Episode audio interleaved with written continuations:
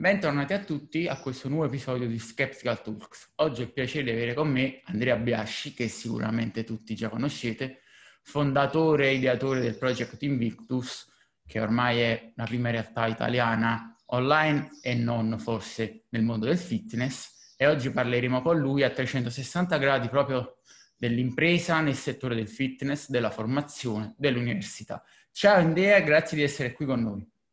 Buonasera Londra, Grazie mille Domenico, ciao a tutti e chi ci segue. Uh, la prima domanda che voglio farti è, tu sei nel mondo del fitness prima da uh, personal trainer, da formatore, poi da imprenditore, ormai da quasi vent'anni. Io ricordo i uh, tuoi articoli sul road training, penso 2004-2005. Sì, sì. Come hai visto cambiare questo mondo in tutti questi anni? Allora, l'ho visto cambiare, l'ho visto rimanere sempre lo stesso, quindi è un po' difficile rispondere perché ehm, se, se, se, se, devo dare una, una mia visione, eh, secondo me è andato scemando ed è una cosa che si ritrova molto nella nostra società eh, dove il livello medio, dal mio punto di vista, sta calando eh, sempre di più, ma le eccellenze arrivano sempre di più a vette più alte. Quindi da, da una parte ci sono pochi che riescono a raggiungere dei livelli che dieci anni fa erano impensabili di conoscenza, di capacità pratica, eccetera, eccetera, eccetera. Quindi abbiamo delle eccellenze che non ci sono mai state, secondo me, nel nostro settore. Dall'altra parte, però, lentamente rispetto a quello che si iniziava a fare su internet vent'anni fa, c'è un netto peggioramento, nel senso che proprio lo strumento di internet nasce come strumento informativo. Io inizialmente andavo su internet per informarmi, andavo sui forum per confrontarmi, per trovare informazioni, nozioni, eccetera, eccetera e poi è diventato uno strumento molto più simile alla televisione. Cioè oggi uno va su internet per intrattenersi, non va più su internet per informarsi. Questo ha fatto sì che la qualità delle informazioni sia, sia scesa drasticamente e se riesce a reperire sempre di più informazioni scadenti anche il livello poi ne risente. Sì, è un po' il discorso della polarizzazione che vediamo in tutti i campi. E credo che l'esempio del, dell'internet come intrattenimento sia calzante perché ciò secondo me ha determinato un passaggio da un approccio attivo verso internet verso uno passivo. Eh, anche io ricordo, io nel 2004-2005 avevo 14 anni, 15 anni, e andavo su Pro Training, su T-Nation, sul, fo- sul blog di Paolo Evangelista, su bodybuilding.com, cercavo era una, una, cosa attiva, cioè io avevo un problema o avevo un dubbio, volevo imparare una cosa, cercavo, vedevo che usciva e volevo imparare. Adesso invece uno apre Instagram e gli esce la sponsorizzata, gli esce il contenuto che ha messo qualcuno. Cioè lui apre e basta, non è che apre perché va a cercare qualcosa. Apre poi quello che esce, esce. Allora può essere uh, fortunato che magari esce la sponsorizzata, il posto in, eh, informativo serio del professionista bravo, ma può anche andare incontro a marchette semplici, eh, informazione sì. spazzatura e, e, questo che fa, fa sì che eh, c'è bisogno di un'estrema capacità di scrematura che però allo stesso tempo va insegnata. La scuola, prima l'università, poi dovrebbero insegnare questo che manca.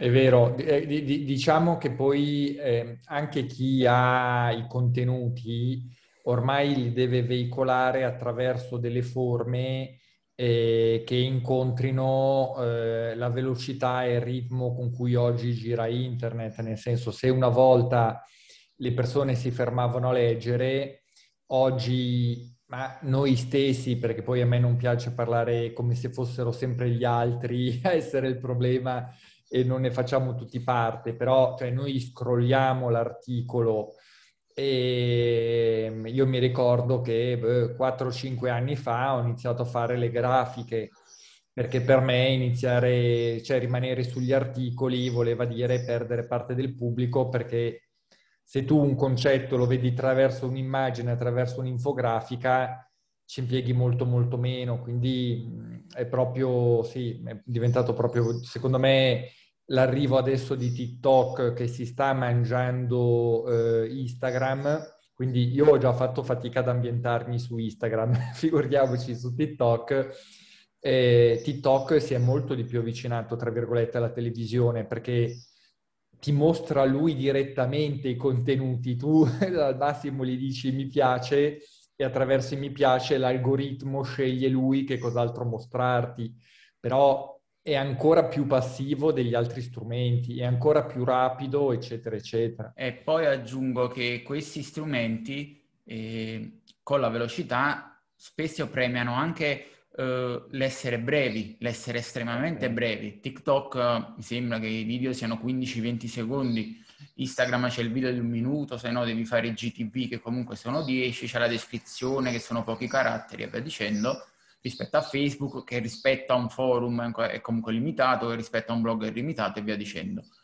Quindi che succede? Che eh, comunque cercare di usare questi canali per fare informazione, da un lato ti rende tutto più veloce e fruibile, arrivi a tante persone, dall'altro però sei costretto quasi a fare un'informazione superficiale o a forzare gli strumenti per quelli che non sono tipo fare 10 post spestezzati su Instagram o fare l'infografica in 10 slide scrivendo tanto in ogni slide e via dicendo, che diventa anche forzato, però purtroppo è un'evoluzione che anch'io, tra virgolette, ho dovuto fare, perché io ho iniziato col blog, a me piace scrivere, ho un buon feedback quando scrivo, le persone apprezzano come scrivo, scrivo articoli molto dettagliati, inserendo foto e video quando servivano, e poi piano piano eh, ti sposti su Facebook, poi ti sposti su Instagram, inizi a, a, tagliare sempre di più la parte scritta, inizi a sintetizzare tutto, accorciare i video.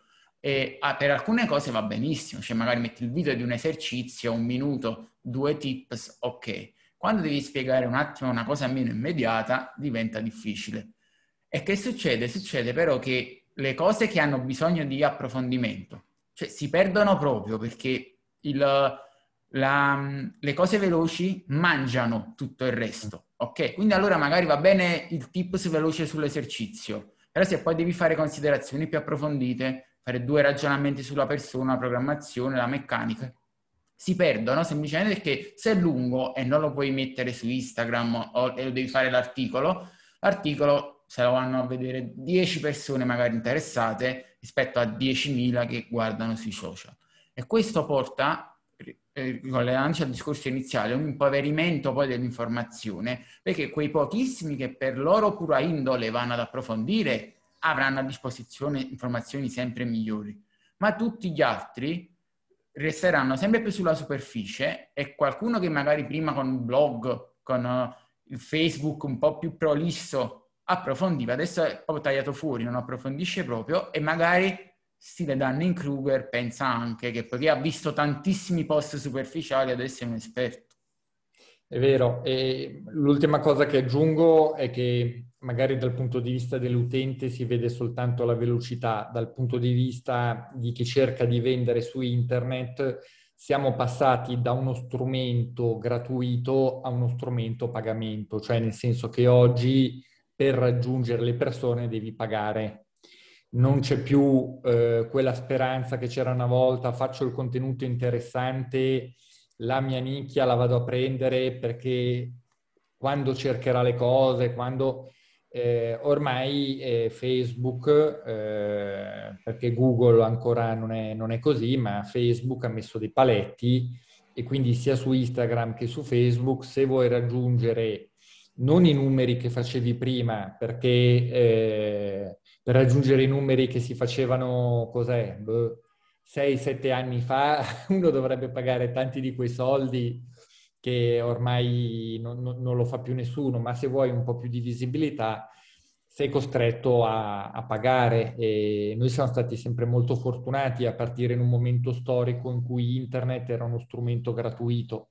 Oggi chi vuole fare business su internet o ci mette del budget e, eh, come dire, a seconda, cioè se, è una micronicchia che deve raggiungere pochi clienti, per carità, è sempre uno strumento molto conveniente, ma se vuole raggiungere migliaia di clienti parliamo di migliaia di euro di investimento. Quindi... No, eh, io l'ho visto anche in prima persona perché con il mio collaboratore che gestisce diciamo, tutto il portale spagnolo e vive a Madrid, eh, che abbiamo iniziato con Instagram, il sito e via dicendo un paio di anni fa, mentre in Italia ho iniziato 5-6 anni fa, eh, lui sta facendo estrema fatica a allargare la bolla, nonostante i contenuti ottimi e che anche da Analytics sono super apprezzati, il rapporto like, salvataggi altissimo, eccetera, proprio perché il, l'algoritmo non mostra alle persone i contenuti se non sponsorizzi.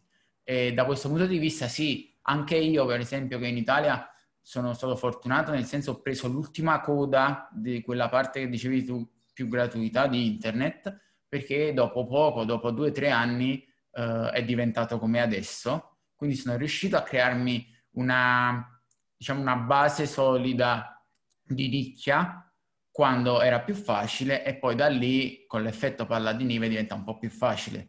E a iniziare ad oggi è difficilissimo, veramente difficilissimo. È, è, difficile, e... cioè o hai qualcosa di virale, ma ritorniamo a parlare che non fai informazione, fai intrattenimento, no. Ma per chi fa informazione anche fuori dal fitness, nel senso che io mi confronto con tanti creator eh, che trattano le cose più svariate, tutta l'informazione è in crisi su internet, un po' come i giornali sì. sono stati in crisi tutta l'informazione oggi è, è, in crisi e infatti eh, negli Stati Uniti sta un po' tornando che l'informazione diventerà solo pagamento. Non so se questo trend eh, si consoliderà negli Stati Uniti e arriverà anche in Italia, ma arrivati a un certo punto per poterti permettere di fare informazione di qualità e di spenderci tempo, eh, anche se lo fai su internet devi far pagare. Perché il fatto di ritrovare le, la qualità eh, che uno ci, ci, ha investito del tempo, un professionista per di più, eh, richiede da parte degli utenti di non avere più le stesse nozioni gratis come erano prima. Il problema, sai qual è? Che eh, quando hai una cosa gratis e poi te la mettono a pagamento, è visto come un torto enorme, qualcosa di antietico sì. e quindi c'è proprio una un odio e una... si è completamente resti poi a pagare per qualcosa che era, che era, gratis, anche se in realtà magari era quando era gratis che era un regalo e non ora che a pagamento. Sì, è allora, allora, è vero, però secondo me le persone sono talmente oberate di, di stimoli, di informazioni e tutto e tutto, che anche loro si convincono che l'unico modo che hanno per leggerlo è pagarlo, perché se non lo pagano non lo leggono. Quindi anche se c'è, a, a, almeno, come dire, si trovano la scusa psicologica per obbligarsi a studiare, a dedicarci del tempo, perché se quelle cose lì le avessero avuto gratuitamente non ci avrebbero dato valore. Quindi è vero che le persone magari prima le avevano gratis, però forse si riesce a trovare anche un compromesso, ecco. Ma secondo te c'è una, cioè c'è stata un'illusione in quel momento in cui internet faceva fare grandi numeri senza investire molto, in cui si, si è pensato, ci si è illusi che determinate nicchie fossero molto più grandi della loro dimensione reale. Cioè, ad esempio, la nicchia di chi è interessato ai contenuti informativi di livello, di qualità approfonditi, che sia di fitness o anche di altro, in realtà è molto più piccola di quella che si pensava fosse e quindi per questo c'è una discrepanza, una dissonanza cognitiva tra quello che ci si aspetta come numeri e i numeri reali. Cioè si sta tornando forse alla dimensione reale della nicchia. No, secondo, secondo, no io invece la vedo, secondo me la nicchia era ancora molto più grande di quella che noi percepivamo. E semplicemente che prima riuscivi a raggiungere il 50% del tuo potenziale, adesso raggiungi il 5%. Cioè, secondo me, io lo vedo, nicchia, le nicchie sono comunque veramente enormi. Cioè, nel senso, è facilissimo trovare centinaia di migliaia di persone interessate a una cosa specifica, eccetera, eccetera. Il problema si tratta che non le raggiungi perché una volta i contenuti li facevano in X persone, oggi siccome i contenuti li fanno X per... Eh, eh, ti arrivano, cioè alla fine noi gareggiamo su internet con tutto, perché siccome il tempo della persona è sempre quello, eh, se prima la persona sentiva 10 voci e doveva decidere di queste 10 voci quale ascoltare, adesso ne sente un milione e la tua voce aspetta e spera che la sente. Però io credo che le nicchie siano abbastanza, siano molto più grosse di quelle che, che noi percepiamo, nel senso, almeno nel, nel fitness, la nicchia di gente interessata secondo me ce n'è. Quindi secondo te, diciamo, è sbagliato dire che grandi numeri e medio-alta qualità sono, è un ossimoro, possono andare no, insieme? A, allora, di, di, diciamo questo, uno che... Allora, i, i grandi, la qualità è inversamente proporzionale ai numeri, questo sicuramente.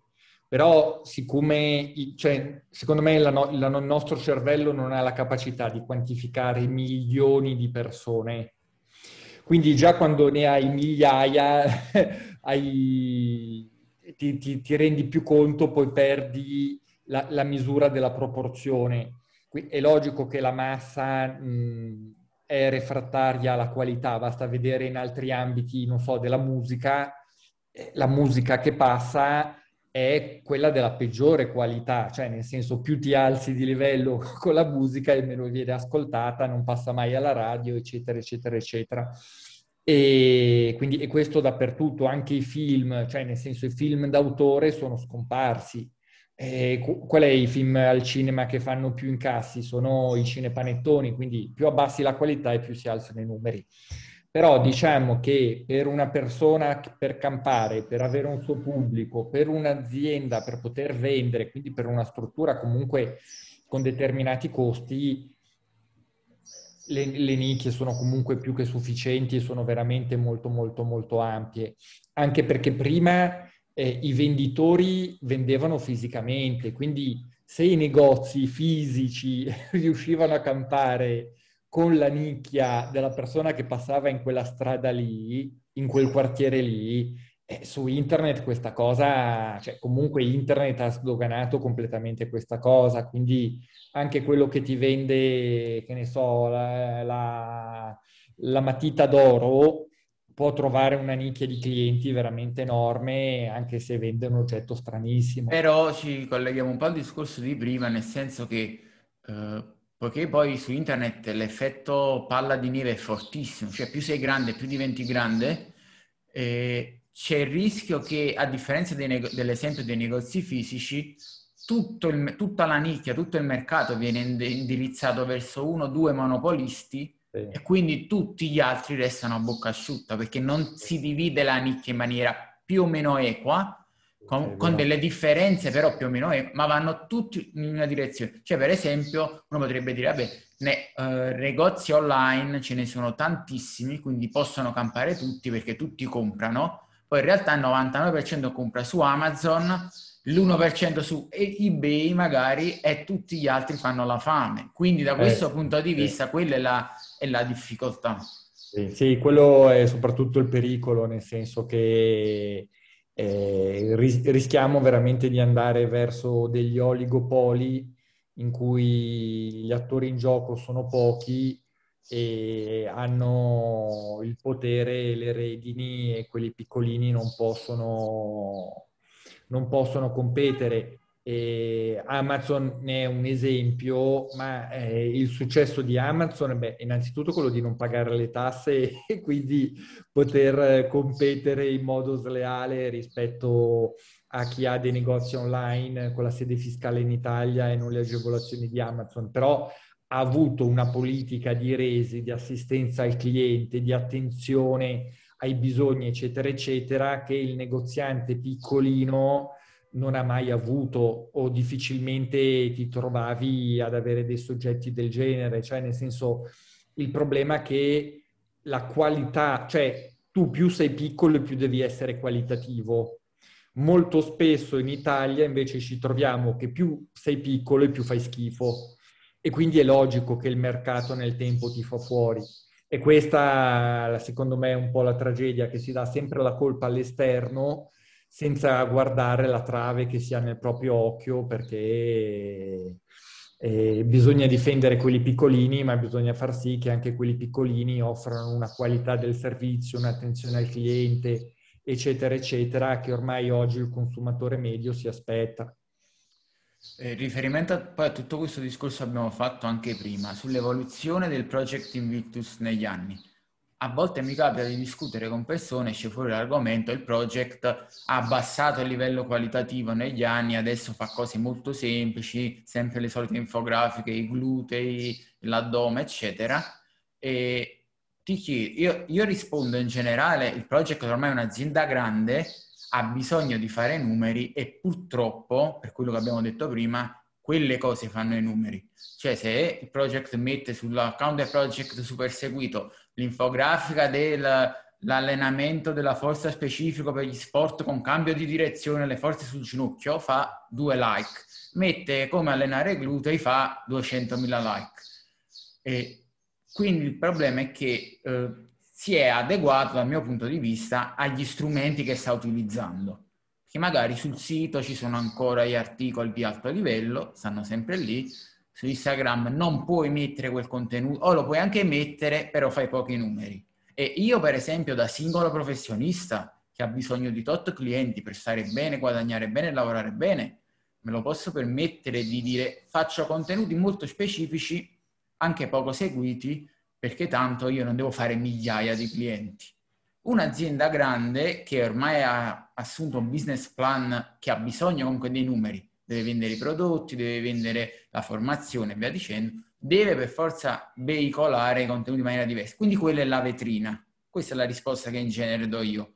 Perché poi eh, i contenuti a pagamento, la certificazione, la rivista, eccetera, restano di livello molto alto tu da imprenditore che ha gestito questa cosa, come rispondi e che ragionamenti hai fatto? Ma eh, secondo me la verità sta un po' nel mezzo, cioè nel senso che eh, noi abbiamo fatto una selezione poi dei contenuti che avevano più interesse proprio per riuscire a sopravvivere, nel senso che se io ti, non so, abbiamo smesso di parlare degli sport da combattimento, e il preparatore atletico dei Petrosian, si chiamano i due fratelli che ormai da anni sono ai vertici mondiali della kickboxing, ci ha fatto qualche mese fa un video, non se l'è cagato nessuno. Quindi, cioè, nel senso, oggettivamente noi siamo diventati abbastanza monotematici su determinati argomenti. Eh, perché comunque cioè, abbiamo deciso di occuparci principalmente di quello perché di quello il nostro pubblico era interessato e delle cose più di nicchia eh, non, non, li, cioè, non, non, era quello che interessava al pubblico. Questo è sicuramente vero. Dall'altra parte è vero cioè che secondo me eh, c'è anche un forte bias, cioè nel senso che quando non ti caga nessuno e tu conosci una realtà, sei un grande, fai un sacco di informazione, quando ti conoscono tutti, siccome ti conoscono tutti, per forza devi fare schifo. Perché i contenuti dei primi anni del project, che tutti dicono qualità, qualità, erano pieni di bias e di supercazzole, di cui neanche noi ci rendavamo conto. Cioè, semplicemente noi quelle cose lì ci siamo resi conto che erano delle supercazzole e le abbiamo tolte. Cioè, non, non, è che non le diciamo più perché, ma semplicemente perché ci, cioè, non, non, non, erano vere. Quindi chi ci dice, ah, ma una volta i contenuti erano più di qualità, non è vero perché non c'era un controllo delle fonti, quindi l'autore prendeva e pubblicava direttamente senza una verifica delle fonti, eccetera, eccetera. Oggi invece avendo molto più pubblico, dobbiamo essere molto più attenti a quello che pubblichiamo e quindi alla qualità dei contenuti. Quindi molto spesso, secondo me, chi dice eh, una cosa è perché non ha la competenza lui per giudicare realmente la qualità e se io ti dico, eh no, perché, che ne so, eh, la performance dello squat dipende dalla vista, perché l'allineamento della vista nella postura, eccetera, eccetera, dice, eh, cavoli, interessante questa informazione, Il problema è che è una supercazzola. E quindi molto, que- cioè quando senti quella cosa lì in più, eh, cioè, ma è vera o ti ho dato un bagaglio informativo in più, ma è, non è vero? E quindi in realtà era meglio non conoscere certe cose, perché purtroppo il pubblico è sempre affamato di novità. Uno che studia nel giro di uno o due anni ormai ha tutti gli strumenti per sapere co- cosa, co- cosa fare correttamente e in che direzione andare.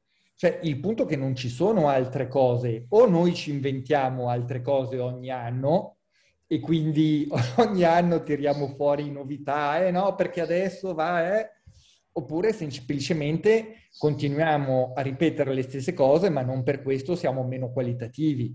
Semplicemente le cose da dire su questo argomento dal nostro punto di vista sono queste, fine stop. Sì, secondo me è appunto il mix delle due cose che hai detto perché avendo diciamo escluso fortemente limitato alcuni argomenti perché fanno meno presa, sugli argomenti restanti dopo un po' le cose sono state dette più o meno tutte, quindi uno le può ridire con una luce diversa, con un angolo diverso, ma sono sempre quelle. E quindi ovviamente c'è anche chi da fuori dice, vabbè, sono ripetitivi, dicono sempre le stesse cose, anche perché quando poi uno c'ha i numeri del project c'è una dinamica diversa che spesso ci si dimentica, e che quando tu dici una determinata cosa in periodi diversi, non è che le dici alle stesse persone. No. Chi sta ascoltando probabilmente è diverso, ci sono, tra virgolette, anche sempre nuovi principianti. Quindi magari il principiante che ha ascoltato quella cosa sei mesi fa non è lo stesso che lo ascolta dopo sei mesi e quindi c'è eh, anche il fatto di ripetere le stesse cose è ovvio perché tu, il pubblico è sempre nuovo, è come quando i principianti entrano in palestra e c'è l'istruttore che spiega le cose, alla fine spiega sempre le stesse cose perché sono sempre principianti diversi. Non è che spiega le stesse cose a chi sono dieci anni che va in quella palestra, ma ai nuovi ragazzini che si iscrivono ogni mese. Ed è più o meno la stessa cosa, soprattutto su realtà con numeri così grandi, perché come abbiamo detto, più sei grande, più probabilmente avrai anche nuovi follower, nuove persone che ti ascoltano, che hanno bisogno di sentire cose che altri già hanno sentito.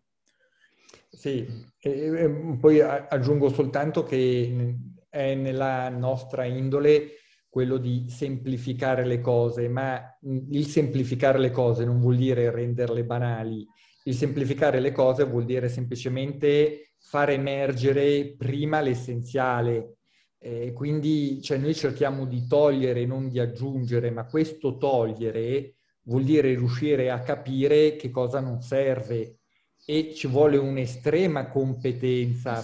Perché aggi- cioè, le, il, il, problema delle persone, io lo vedo, seguono noi e magari seguono il tizio che dice l'opposto di quello che seguiamo noi.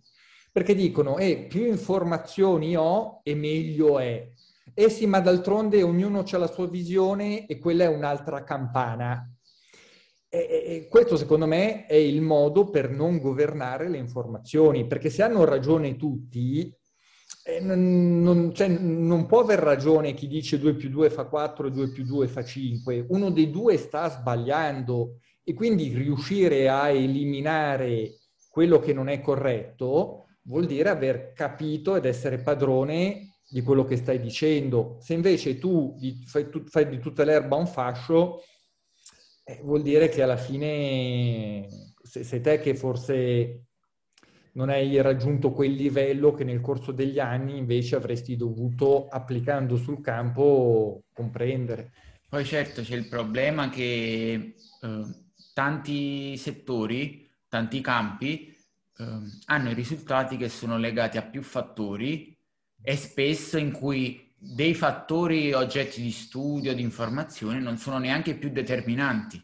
Cioè, per esempio, se parliamo di composizione corporea, bodybuilding, chi fa tutto perfetto ma ha una genetica di merda avrà dei risultati peggiori di chi fa tutto male ma è superman geneticamente. Ok, quindi le persone dall'esterno vedono questo e dicono, ah, sono due approcci diversi e magari hanno ragione entrambi perché dipende da entrambi. No, è che il risultato non dipende solo da quelle cose, quindi quelle cose sono oggettive, il risultato però non è legato solo a quelle e quindi si, si genera confusione. In altri settori più, passatemi il termine, seri, dove il risultato dipende da quello che fai in maniera diretta, cioè se tu sbagli a fare il razzo che devi andare sulla Luna, il razzo cade, quindi non è che poi ci sono più approcci, e queste dinamiche sono molto meno forti appunto perché c'è la prova del 9, cioè se quello è sbagliato si vede sul risultato. Nel nostro settore spesso se una cosa è sbagliata non sempre si vede sul risultato, anzi si vede sul lungo periodo su cose che risaltano meno all'occhio, su persone che non stanno ad altissimo livello, perché per esempio quando lavori veramente bene con programmazione, esercizi, nutrizione, la persona magari di 40 anni che non fa nessuna gara vuole stare bene e, e si allenava male e aveva dolori, dopo un po' ha risultati, migliora, non ha più dolori, la qualità della vita si alza, non è Superman, non va a fare le gare, non ha un fisico da mascella a terra, però lui lo vede sulle piccole cose, lo vede su come si sente, come approccia il percorso, eh, come gli piace il percorso, eh, ma non si vede dal prima o dopo questa cosa, non si vede da, dai numeri, non si vede dai grafici e quindi, eh, tra virgolette, non è pubblicizzabile. Sono, mm. la qualità nel nostro settore spesso è difficilmente pubblicizzabile, quello è il problema. E quindi, tra virgolette, a livello di marketing e su internet, con internet ormai tutto è marketing, diventa quasi uno svantaggio competitivo, quando meno sul medio termine, perché tu fai, no, una, no, fai, è... fai una fatica mostruosa a produrre qualità come contenuti, come approccio, anche stesso col cliente, perché viene il cliente, voglio ottenere questo risultato, tu gli spieghi, bisogna fare questo, questo e questo, inoltre dipende dalla genetica, dal tempo, dal tuo passato, quindi eh, le cose sono così e se il cliente non è sulle tue frequenze mentalmente, dici no, allora vado dall'altro che mi ha promesso in tre mesi il eh, risultato sì, così. E quindi poi lavorare in un certo modo di qualità premia sul lunghissimo termine e premia su cose poco pubblicizzabili. E nel mondo moderno ultra veloce in cui è importante fare il prima dopo dopo un mese, non fidelizzare il cliente a cinque anni, diventa molto difficile. Vero, assolutamente. Poi c'è anche, se uno ci mette prima e dopo che hanno o Photoshop o doping o un mix di Photoshop e doping. Ma anche solo il gioco di luci, cioè veramente, eh... per chi lo sa fare, camp- l'obiettivo inquadratura, pump e luce giusta, fai il primo dopo in due minuti, cioè fai una foto in un minuto, una foto in minuto dopo e dici prima dopo di un anno e molti ti credono, eh. Eh sì. E, eh sì, è, è, così, è come, è come, hai detto te, nel senso che la qualità, è sem- cioè nel nostro ambiente è soprattutto una qualità percepita e non una qualità reale.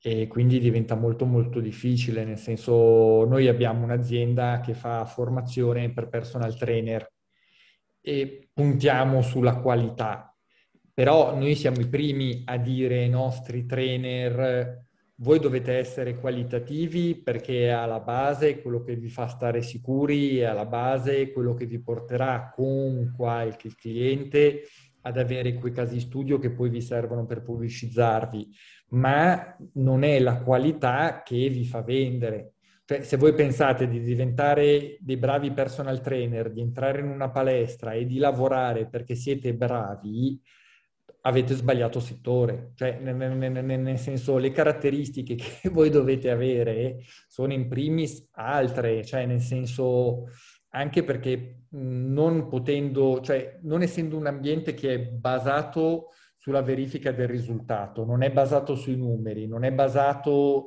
nel momento in cui dici che vuoi programmare, ti prendono per scemo e si mettono a ridere, no? Perché eh, queste cose le si fanno così da 50 anni, ormai non si scopre più niente, no? Perché è tutto istinto, è arte, è sentimento.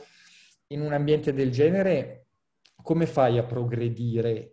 Come fai a, ad, ad avere semplicemente un dialogo se non ci sono le basi e il proprietario della palestra che magari ha la palestra da 30 anni è convinto, in base a quello che ha imparato 30 anni fa, di sapere tutto e di non sbagliare niente. Questo è l'ambiente in cui la maggior parte delle persone che vogliono lavorare nel fitness si trovano e devono avere degli strumenti per sopravvivere a tutto questo e con la qualità è l'ultimo degli aspetti che emergerà. Quindi cioè, molto spesso eh, ha più probabilità di avere successo quello che fa l'animatore nei villaggi turistici che quello che conosce la fisiologia e la programmazione dell'allenamento. Sì, infatti poi una delle cose che ti volevo chiedere adesso cade a fagiolo, ma praticamente già hai risposto, è quanto credi che nel nostro settore sia forte o ci sia la correlazione tra competenza reale e successo professionale ed economico? Eh, mm. po- poco, cioè nel senso poco, e, però per quel poco dal mio punto di vista conviene essere competenti, cioè nel, nel, nel senso sapendo che la competenza va a lavorare su un 10-20% di quelle che sono le tue skill, eh, le stai comunque aumentando di un 10-20%. Poi il 90-80% sono altri fattori che è bene che tu consideri e che è bene che magari lavori anche su quelli, ma non hanno direttamente a che vedere con la qualità del personal trainer, anche perché molto spesso la maggior parte, cioè nel senso noi siccome siamo appassionati ci rivolgiamo a un pubblico che deve essere appassionato ma il cliente del personal trainer nel 95% dei casi non è un appassionato, non è uno che capisce i termini tecnici, cioè è uno che non c'ha voglia, paga per essere obbligato a fare qualcosa che senza pagare non farebbe. E che quando tu gli rifai fare un esercizio, quello ti guarda come se ti eri dimenticato e ti dice ma guarda che questo esercizio l'abbiamo già fatto l'altra volta, eh? perché vuole fare qualcosa di differente, perché se ripete per lui è come se sta buttando via i soldi perché tanto l'ha già fatto. È un po' come il colpo segreto dei Cavalieri dello Zodiaco. Eh. Dopo la prima volta non funziona. È inefficace, sì. È eh, che, che, tra l'altro qua vorrei aggiungere una cosa, secondo me, e va detto chiaramente, il, il personal trainer classico diciamo da palestra, cioè che lavora in palestra, si procaccia i clienti in palestra, eccetera, e non dico un altro lavoro, ma è un lavoro molto diverso dal coach eh, visto più come figura di consulente, soprattutto adesso che col mondo online che va molto forte, perché eh, chi è, diciamo, è coach è più conosciuto, in parte è la grossa fetta del lavoro che faccio io, eh, viene avvicinato da persone comunque più appassionate spesso anche che magari vogliono imparare perché in futuro vogliono provare a fare quel mestiere o comunque persone che non vogliono essere motivate o semplicemente um, aiutate nel percorso, ma vogliono proprio una componente didattica, vogliono imparare, vogliono una persona competente che gli faccia fare certe cose in un certo modo, che le capisca anche, capisca la loro passione, le loro esigenze e, e, quindi le skill, anche le social skill, le skill personali, oltre a quelle tecniche, sono diverse in questi due tipi di lavoro, ok? E, per esempio, per personal trainer di persona, la presenza e il carisma a pelle sono fondamentali e c'è poco da fare, cioè o ce l'hai o non ce l'hai. Molte cose non possono essere costruite. Se non sei quella persona che ispira proprio a pelle, a sguardo, come parli, come ti muovi, che fisico hai, il, il, quell'ispirazione del voglio essere allenato da te, voglio essere portato così, è difficile costruirle. Certo, Arnold, che poi era un culturista, non era un personal trainer, però per dire Arnold ha fatto eh, lezioni di danza, lezioni di canto, lezioni di recitazione per migliorare anche eh, quando faceva le gare, il, posing e tutto, però era sempre Arnold, cioè non era un altro che ha fatto quelle cose e poi ha avuto la risa di Arnold. Cioè, culturisti ce ne sono miliardi, ma Arnold è l'unico che ha avuto quel carisma, che poi ha avuto quel successo in tutto quello che ha fatto, cinema, politica e via dicendo, che erano doti innate, ok? Che le ha, le ha coltivate, ma comunque erano innate. Eh, questa cosa secondo me va detta chiaramente perché sennò poi finiscono, cioè ci sono delle, delle incompressioni e c'è quella classica equazione che io adoro, felicità uguale aspettative meno realtà, diventano tutti infelici se poi c'è una discrepanza clamorosa tra aspettative e realtà. Cioè purtroppo nel nostro settore, come abbiamo detto, ok lo studio, l'aggiornamento, tutto quello che vogliamo, ma eh, ci sono alcune vette di successo che non vengono scalate solo con l'impegno e lo studio. Sì, allora secondo me hai fatto bene a dire che fare il preparatore e fare il personal trainer non sono esattamente la stessa cosa. Io lo vedo in alcuni nostri corsisti che dicono voglio fare il coach online, voglio fare... Io, siccome noi puntiamo molto sul specializzarsi, nel senso che eh, se tu sei un personal trainer a 360 gradi non puoi essere competitivo in nulla se invece tu incominci ad avere una forte specializzazione, incominci a essere molto preparato, molto verticale su una cosa, puoi andare a essere, cioè vieni percepito eh, dal cliente che ha quel bisogno lì come quello che gli può risolvere, perché tu parli di quella cosa lì e solo di quella cosa lì. Allora, alcune persone ci dicono io voglio specializzarmi nella ricomposizione corporea. Allora, guardi se su di loro hanno mai fatto una ricomposizione corporea, se hanno l'aspetto di quello che uno vorrebbe avere dopo una ricomposizione corporea e non ce l'hanno. Quindi fisicamente non, non sono idonei. Guardi, ma da quanto tempo fai delle ricomposizioni corporee? Ah, ancora nessuna. Ok, allora il tuo obiettivo è fra tre anni, specializzarti nella ricomposizione corporea, perché cioè, non è che prendi il nostro diploma e sei... cioè, la gavetta è un percorso che richiede anni e più ti vuoi far distinguere dalla concorrenza, più la gavetta deve essere lunga. Cioè, nel senso, le persone non si rendono conto di quello che sono e di quello che ci vuole per riuscire a posizionarsi dove vorrebbero essere. Cioè, perché se tu non ti sei mai allenato, non hai mai allenato, ma come vuoi farti distinguere dal mercato online? Cioè, la tua speranza è quello che nella tua via non ci sia nessun altro personal trainer, nella tua palestra siete soltanto in tre, ma nell'online hai un profilo con, che è seguito da 15 persone. Cioè, nessuno ti dice che potenzialmente non lo puoi diventare, ma come tu dirai al tuo cliente che per ottenere quell'obiettivo ci vogliono 12 mesi, io ti dico come formatore che per il tuo obiettivo ci vogliono tre anni. Eh, tre anni, tre anni è generoso, eh? perché magari, eh, ri, ripeto per tutti quelli in ascolto, che, perché molti magari fare un po' di memoria storica serve. Io leggevo gli articoli di Andrea prima del project 2004-2005 vuol dire che Andrea sono vent'anni che fa determinate cose. Okay? Io scrissi il mio primo articolo per il project, mi sembra 2012, 2013, cioè sono quasi dieci anni fa, che vuol dire che io scrivo, faccio formazione, eccetera. Ho aperto tutti i miei portali, i miei blog sono più di 5-6 anni, quindi voglio dire, e adesso raccolgo un po', e non sono enorme, però raccolgo un po' di risultati eh, la maggior parte delle persone, eh, come noi in questo settore, sono più o meno come noi, cioè nel senso è gente che già dieci anni fa li trovavi sui blog, sui forum, anche più di dieci anni fa spesso. Non è che si sono svegliati e dopo sei mesi 30.000 follower, clienti da tutte le parti e via dicendo. E, cioè di tante persone magari che anche adesso vanno un po' più a ribalta su YouTube, eccetera, poi vai a chiedere e tu vedi, ma io con quello ci parlavo 15 anni fa sui forum.